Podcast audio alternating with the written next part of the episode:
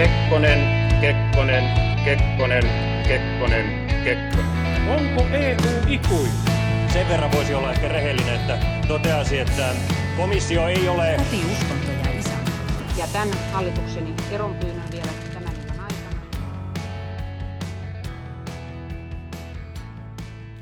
Hei ja oikein lämpimästi tervetuloa kuuntelemaan Puoluekästiä. Tämä on podcast Suomen poliittisista puolueista ja Suomen poliittisesta historiasta näiden puolueiden kautta. Joka jaksossa tarkastellaan ö, kahta poliittista puoluetta, niin myös tässäkin jaksossa, jonka nimi on Voiko vitutukseen kuolla?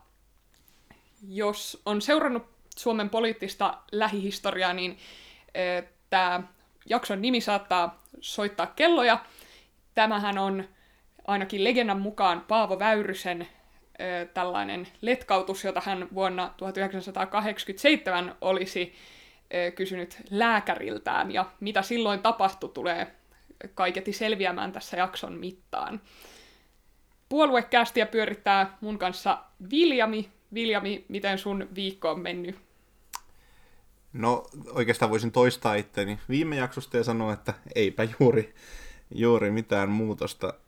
Tässä odotellaan, että mitä uutiset tuo mukanaan ja kertoo, että milloin päästään sitten tästä pahimmasta poikkeustilasta tilasta takaisin normaalimpaan arkeen, mutta siihen saakka nyt omaksi yllätyksekseni on löytänyt itteni tekemästä koulutöitä ja sitten lukemasta kirjoja ja kuuntelemasta musiikkia ja pelaamasta NHL ja tällaista sen työnteon lisäksi. Mutta kyllä tässä pikkuhiljaa rupeaa niin kuin päivät toistamaan toisia. Mites sulla?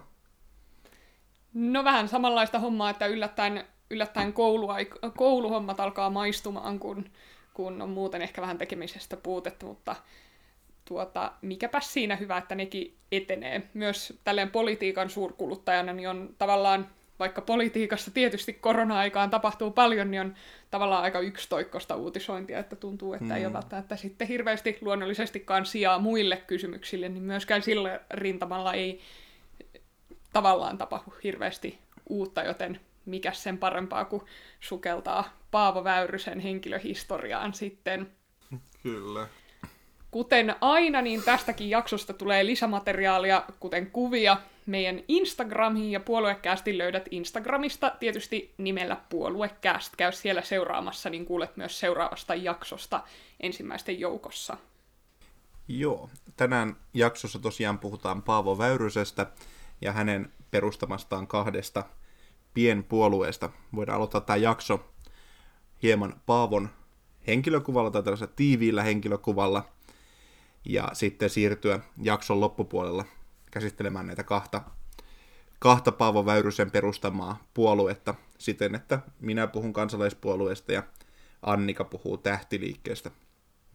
Tosiaan olemme tässä Viljamin kanssa saaneet huomata, että Paavo Väyrysen elämä ja elämäntyö politiikan parissa on niin, niin tuota, tämmöinen polveileva, että, että tätä jaksoakin oli jonkun verran pakko rajata. Emme tartu tässä jaksossa ainakaan ihan hirveästi Paavon toimintaan keskustassa, koska se, se on ihan oma tarinansa, vaan keskitytään tässä jaksossa nimenomaan Paavoon itsensä ja sitten näihin kahteen hänen luomaansa pienpuolueeseen.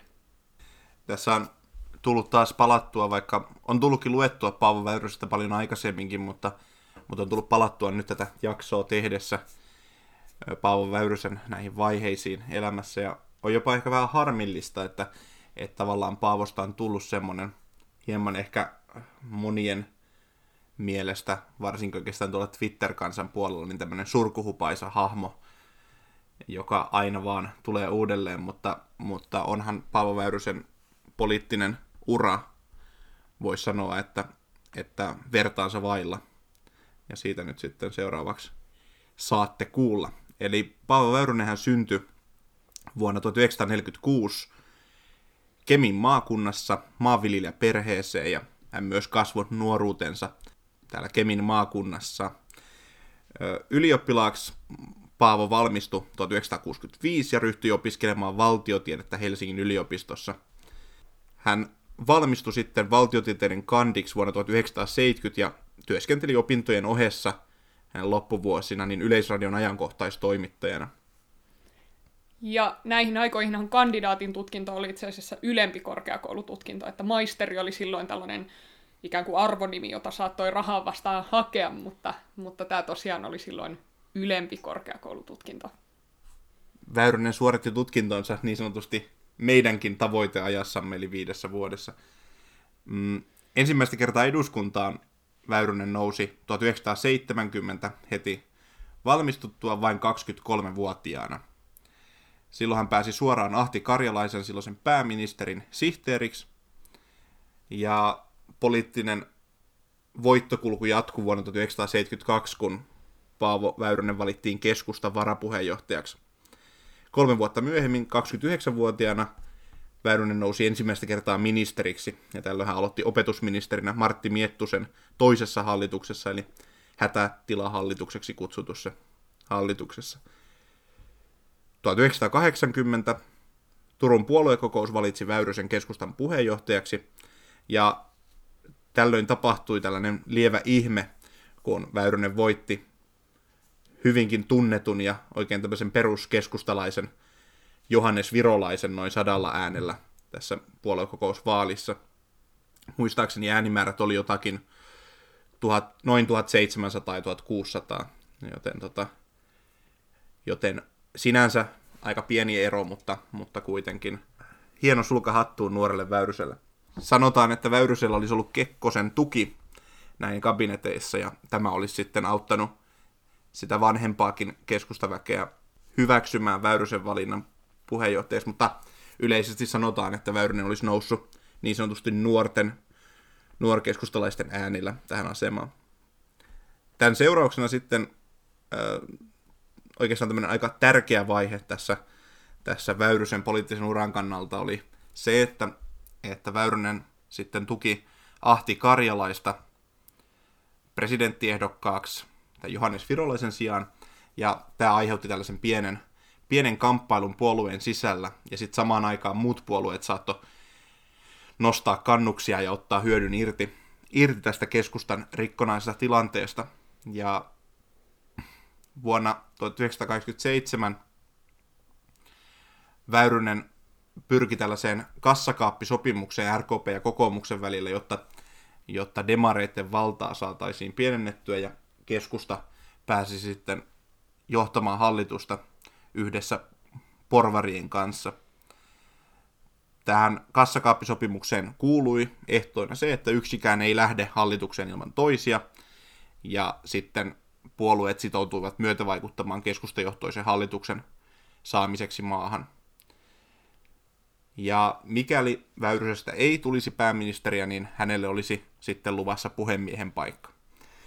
Tähän diiliin lukeutuvat myös teollisuusjohtajat, jotka lupasivat tukea porvaripuolueiden kampanjoita entistä suuremmilla rahasummilla, jotta tämä demarien valta saataisiin pienemmäksi.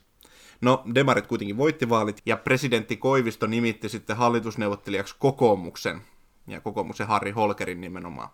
Ja kaikkien käänteiden jälkeen keskusta sitten jäi oppositioon kuitenkin, ja Väyrysestä ei tullut ei pääministeriä eikä puhemiestä, vaan oppositiopuolueen johtaja. Ja silloin hän legendan mukaan kysyi sitten lääkäriltään, voiko vitukseen kuolla. Vallan ymmärrettävää mun mielestä tässä tilanteessa. No sitten tuli vuoden 1988 aika, ja tällä oli luvassa presidentin vaalit. Ja Väyrynen lähti sitten ehdokkaaksi haastamaan Koivistoa, joka oli pyrkinyt tällä sinipunahallituksella varmistamaan nimenomaan omaa uudelleen valintaansa. Ja yllätykseksi Koivisto ei kuitenkaan saanut puolia kaikista äänistä, vaan Väyrynen onnistui sitten kiilaamaan jopa Holkerin ohi. Ja tällä presidenttikampanjalla oli tosi suuri merkitys myös keskustan kannatukselle, ja tällöin keskusta sitten pääsi yli 20 prosentin kannatukseen, ja tällä kannatuksella sitten kuntavaaleihin, joissa tämä kannatus nousi entisestään. Tämän voittokulun jälkeen sitten 90 Väyrynen päätti luopua keskustan puheenjohtajuudesta, ja valta vaihtui sitten samana vuonna Porin puoluekokouksessa, jossa Esko Aho tuli valituksi uudeksi puheenjohtajaksi. 1991 eduskuntavaaleissa keskusta nousi suurimmaksi puolueeksi, ja Uudellamaalla ensimmäistä kertaa ehdolla ollut Väyrynen saavutti koko maan suurimman äänimäärän yli 22 000 äänellä. hänet nimitettiin Ahon hallituksen ulkoministeriksi, mutta hän jättäytyi jo 1993 tehtävästä asettuakseen ehdolle presidentin vaaleihin. Väyrynen valittiin keskustan presidenttiehdokkaaksi, mutta tällä kertaa hän ei sitten yltänyt toiselle kierrokselle. Ja erityisesti vaalipäivän ääniä hän ei erityisen paljon saanut, ja tästä sitten alkoi hänen tämmöinen nykyäänkin vielä vaikuttava tietynlainen median arvostelu. Hän näki, että media oli vaikuttanut vaaleihin ja vienyt häneltä sitten tämän paikan toisella kierroksella. Sitten tuli vuodet, jolloin, jolla on myös merkitys Väyrysen tämänpäiväiseen ää, poliittiseen sisältöön, sillä alettiin puhua EU-jäsenyydestä ja sen hakemisesta, ja tätä Väyrynen kannatti, jotta Suomi sitten saisi tietää, että mitkä ne ehdot olisi tälle jäsenyydelle. No nämä ehdot saatiin tietoon, ja Väyrynen piti niitä esimerkiksi maatalouden osalta erityisen huonoina, ja alkoi sitten vastustamaan liittymistä. Ja hän oikeastaan kampanjoi tosi suurestikin tätä EUta vastaan, ja sitten tämä hidasti EU-jäsenyydestä äänestämistä sitten aina eduskunnassa. Väyrysmäiseen tapaan hänellä oli kuitenkin vastatarjous, ja se oli Pohjolan yhteisö. Ja tätä hän sitten erityisesti markkinoi. No, Väyrysen vastustelusta huolimatta Suomi kuitenkin liittyi EU-hun, ja tällöin sitten eduskunnan päätöksellä valittiin ensimmäiset europarlamentaarikot, ja Väyrynen sitten valittiin tänne europarlamenttiin. Hän uusi paikkansa myös ensimmäisissä europarlamenttivaaleissa 1996, ja oli Suomen suurin ääniharava yli 150 000 äänellä. Euroopan parlamentissa Väyrynen toimi myös liberaaliryhmän varapuheenjohtajana. Hän asettui ehdolle myös eduskuntaan 1995 ja 1999 täältä samasta Uudenmaan vaalipiiristä ja tuli valituksi, mutta päätti kuitenkin jatkaa työtään Euroopan parlamentissa. Sitten tuli jälleen seuraavien presidentinvaalien aika ja keskustan tällaisen esivaalikisan, ja silloin hän hävisi sitten Esko Aholle tämän presidenttiehdokkuuden. No, nämä Väyrysen haaveet presidenttiehdokkuudesta on, ja presidenttiydestä on, on tietysti jatkunut, kuten me kaikki tiedetään, niin 2000-luvulla vielä monet presidentin vaalit, ja niin hän sitten päätyikin itse asiassa vielä 2012 keskustan presidenttiehdokkaaksi ja sitten vielä valitsijayhdistyksen ehdokkaaksi 2018 ja ilmeisesti menohalut nyt seuraaviinkin presidentinvaaleihin olisi kovat, mutta 2000-luvulla Väyrynen on kyllä kerännyt tekemään paljon muutakin kuin pyrkimään presidentiksi. Hän nimittäin oli Keminmaan kuntavaltuutettu 2005 vuodesta 12 vuotta, aina 2017 kuntavaaleihin asti, jolloin hän sitten teki villin tempun, josta paljon kuohuttiin mediassa silloin myös hakemalla Helsingin kaupunginvaltuustoon, jossa oli silloin ensimmäiset pormestarivaalit samalla. Ja siellä hän ö, oli ehdolla kristillisdemokraattien listalla, tuli valituksi, mutta perusti sitten seuraavana vuonna 18 oman Terve Helsinki-valtuustoryhmän. Väyrysen pitkä, pitkä, täysin vertaansa vailla oleva kansanedustaja-ura kesti tuolta vuodesta 70 aina vuoteen 2003. Sitten hän istui uuden kauden eduskunnassa 2007 vuodesta vuoteen 2011. Ja kävi sitten välissä vielä meppinä Brysselissä. Hän kuitenkin palasi Brysselistä 2018 kesäkuussa omin sanoin erotakseen keskustasta tai aikoo erota keskustasta ja palaa eduskuntaan vastustamaan sote-uudistusta. No, sote-uudistusta ei tapahtunut, joten ehkä Paavo sai homman hoidettua eduskunnassa. Paavo ehti 2000-luvulla olemaan myös ulkomaankauppa- ja kehitysministeri, ja tämän ministerikauden loppu, loppuessa 2011 Paavo oli ollut ministerinä 5997 kunnioitettavaa päivää, joka tekee hänen ministeriurasta Suomen toisiksi pisimmän ministeriuran heti jo aiemmin mainitun Johannes Virolaisen jälkeen. Eli tässä skapassa Johannes Virolainen sitten voittaa Paavo Väyrysen. Se... Kyllä. Paavo oli myös ehdolla keskustan puheenjohtajaksi uudelleen 2003 ja 2010, mutta molempina kertoina hän hävisi ensin Matti Vanhaselle ja sitten Mari Kiviniemelle. Ja myös, myös tästä Mari Kiviniemelle häviämisestä 2010 siitäkin seurasi sitten tällainen median syyttely siitä, ettei, ettei väyrystä valittu. Ja tämä, niin kuin Viljami jo aiemmin sanoi, niin on, on kuulunut Väyrysen retoriikkaa vahvasti, että, että me, se uskomus siitä, että media jotenkin ei anna hänelle tasavertaista huomiota. Mm. 2000-luvulla Paavo Väyrynen on toiminut paitsi poliitikkona myös yrittäjänä. Hän on perustanut esimerkiksi Pohjan tähti-opiston Kemiin, ja sitten vaimonsa kanssa myös tällaisella Pohjanranta-tilalla, niin ikään Pohjois-Suomessa heillä on myös tosi laajaa yritystoimintaa. Sieltä löytyy nuorisokoti, Lapin suurin tanssilava, viinitarha ja kesämotelli.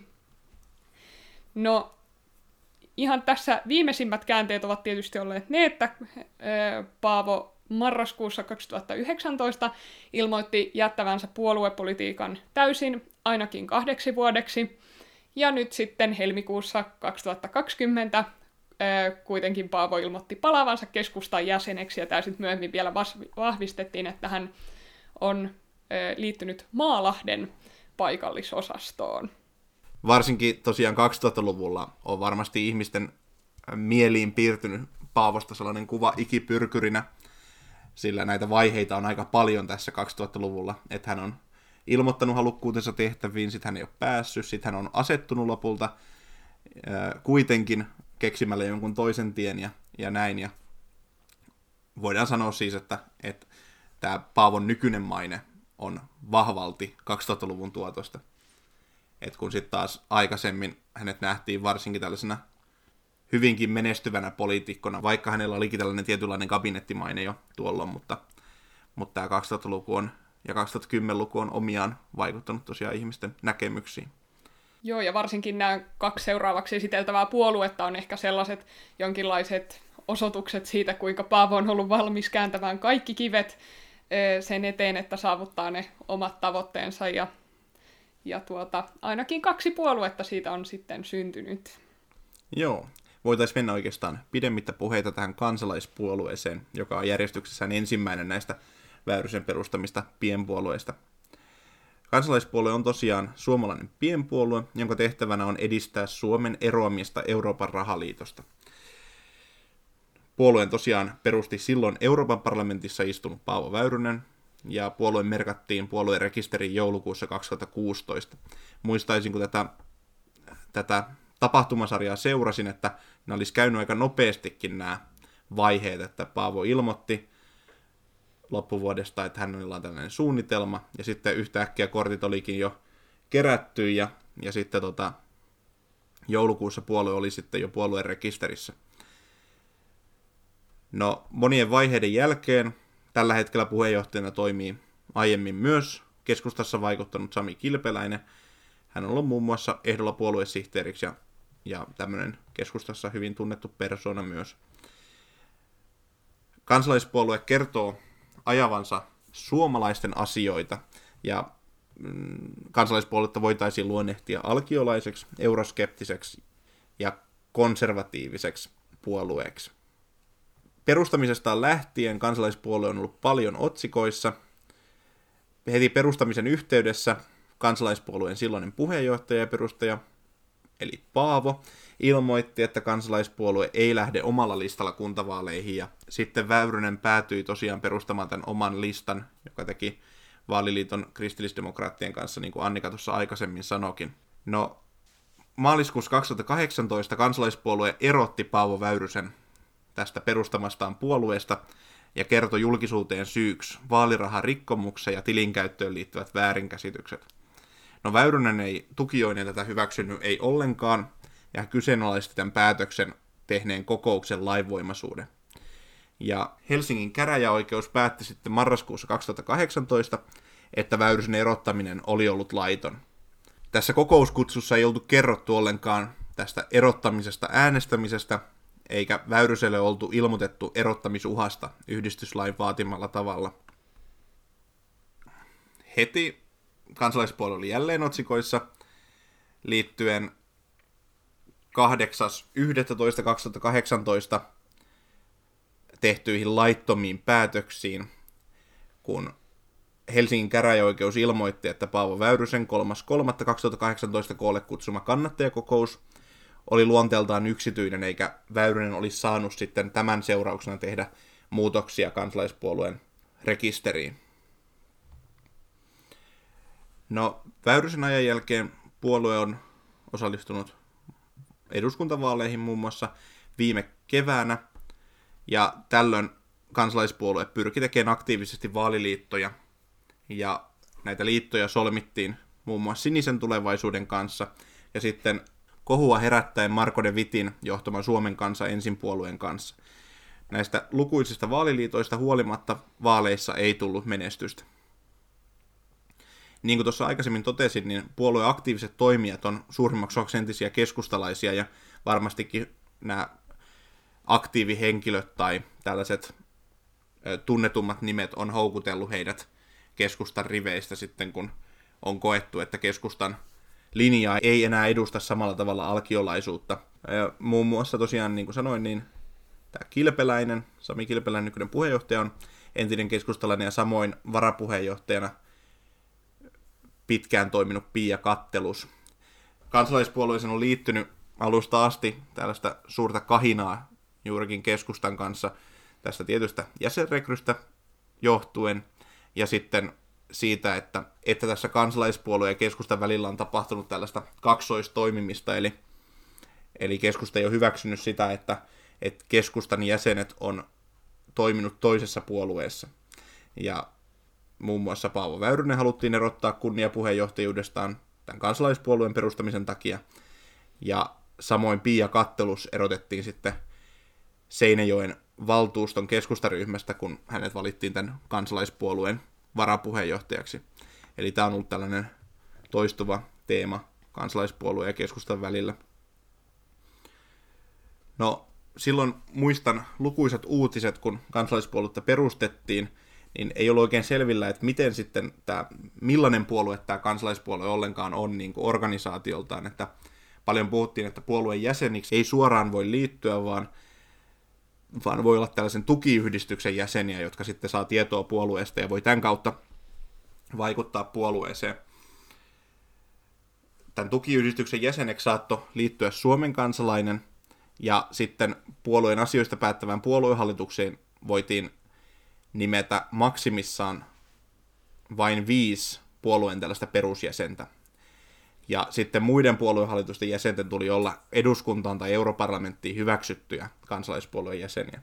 Eli näitä ei hirveästi tosiaankaan ole, mutta tämä herätti paljon silloin alkuun keskustelua. No, mitä puolue sitten ajaa? Puolueen sivuilta ei löydy tällaista periaateohjelmaa tai, tai muuta materiaalia kuin eduskuntavaaliohjelmat, ja viittaankin nyt puolueen kannoilla juurikin näihin eduskuntavaaliohjelman nostoihin. Eli kansalaispuolue näkee, että valtiollinen ja taloudellinen itsenäisyys on palautettava EUlta takaisin Suomen kansallisvaltiolle, ja Suomen täytyy myös pysyä sotilaallisesti liittoutumattomana. Eli ehdoton ei Natolle, ja samoin myöskin ehdoton ei Euroopan yhtenäiselle puolustamiselle. Kansalaispuolue haluaa myös rajavartioinnin ja aluepuolustuksen palauttamista. Kansalaispuolue haluaa edistää myös maakuntien Suomea, eli tässä tämä keskustalainen, keskustalainen linja hyvin näkyy. He ajaa tasapainoista aluepolitiikkaa ja heidän mukaansa maaseutu pidetään asutettuna verotuksella.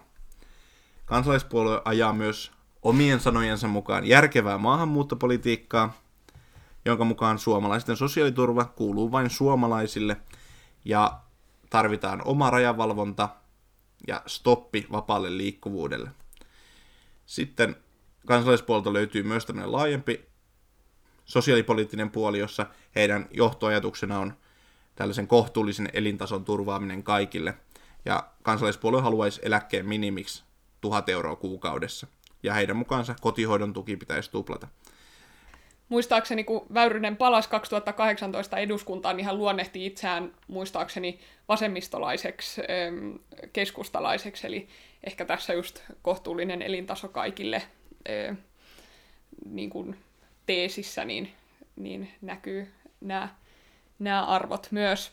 Joo, on itse asiassa hauskaa, että vaikka, vaikka tämä puolue on pyrkinyt tämän Paavon ajan jälkeen hankkiutumaan eroon nimenomaan Väyrysestä ja Väyrysen, tästä niin kuin Väyryseen liitettävästä ö, stigmasta, niin silti heidän niin kuin, ohjelmansa on täysin edelleen Väyrysen suusta. Ja tosiaan tältä osin sitten nämä Väyrysen perintöä ei ole haluttu haudata.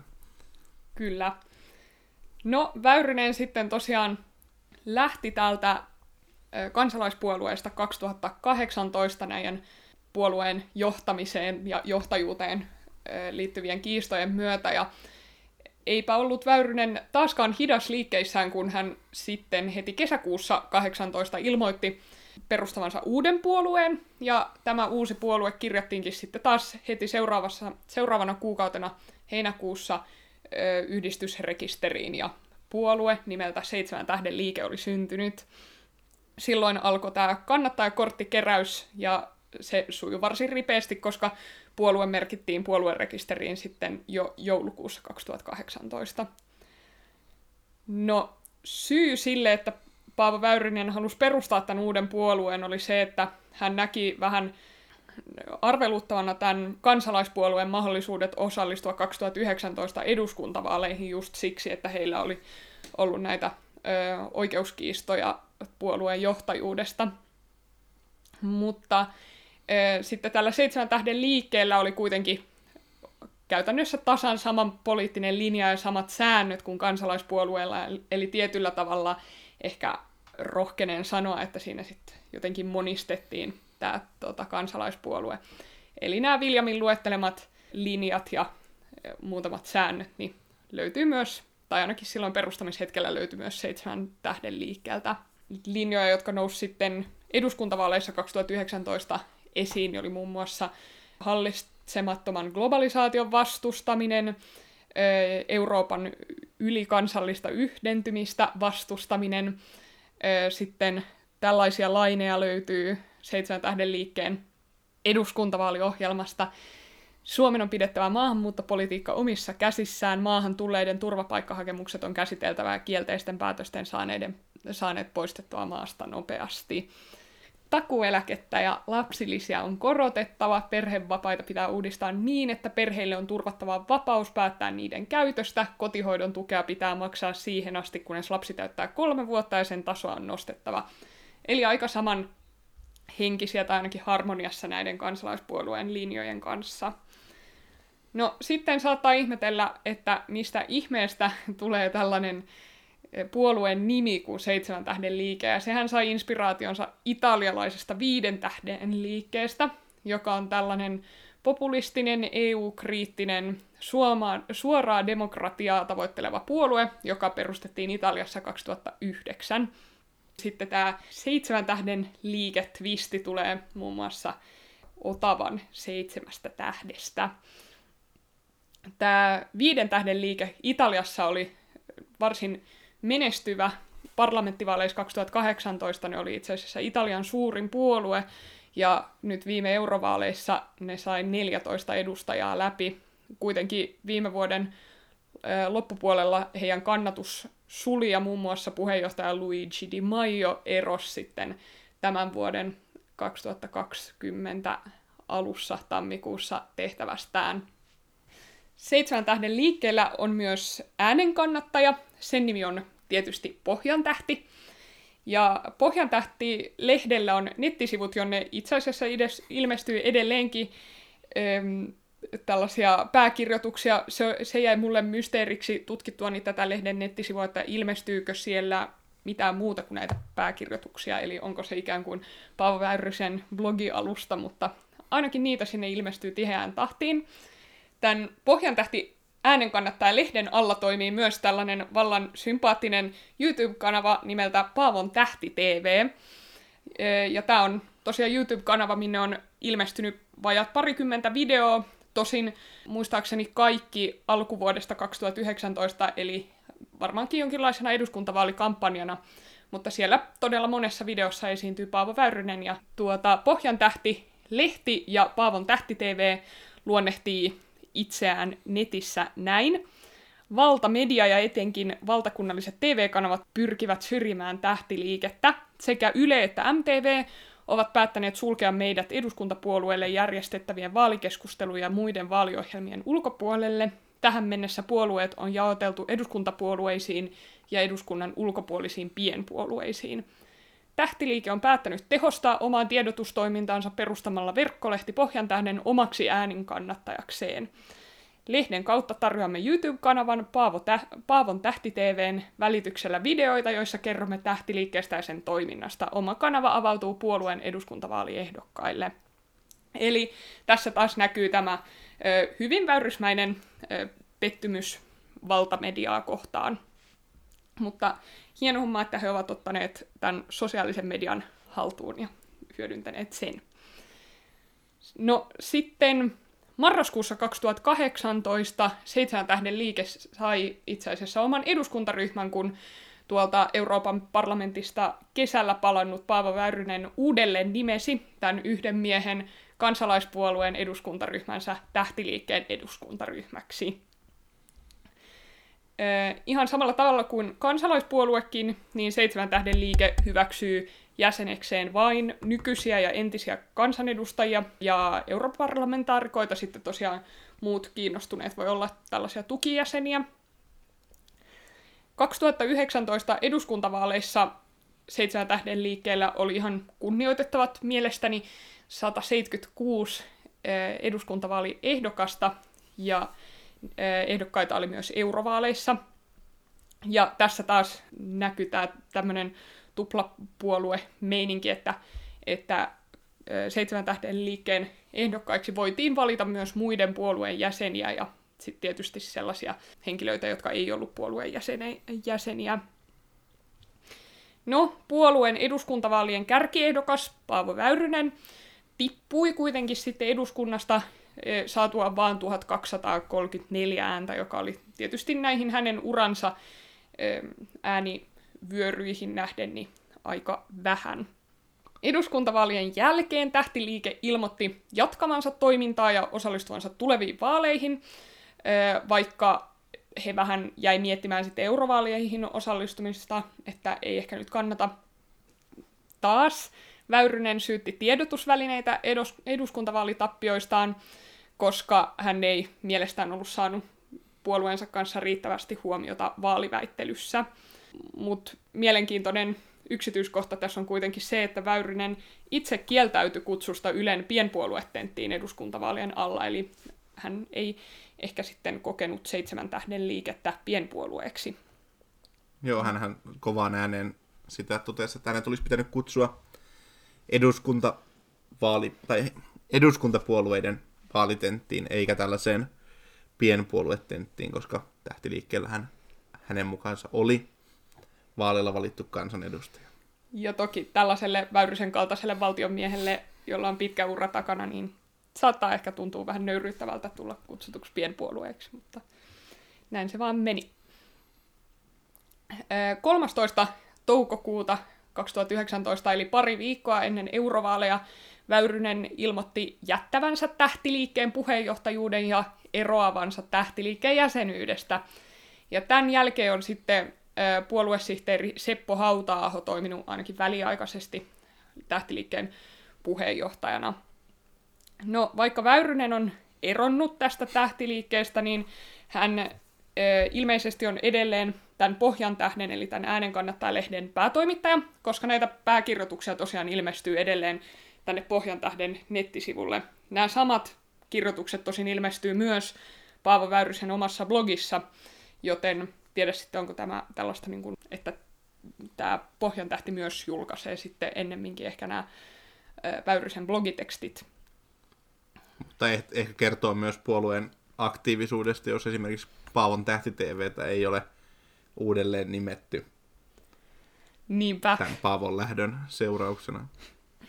Vaikka, vaikka Seitsemän tähden liikkeen historia on myös ollut hyvin Paavo keskeinen, niin siinä on toiminut myös muita entuudestaan tuttuja henkilöitä, jotka on ollut esimerkiksi tähtiliikkeen ehdokkaina vaaleissa.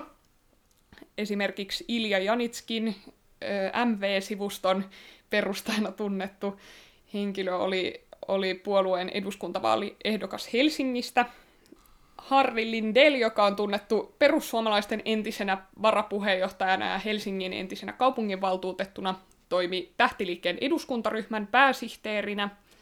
Sitten myös Peter Frykman, tällainen liikemies, joka on ehkä lähinnä tunnettu talousrikostuomioistaan muun muassa tämän, näiden niin sanottujen kourikauppojen bulvaanina, niin oli myös aktiivinen seitsemän tähden liikkeessä.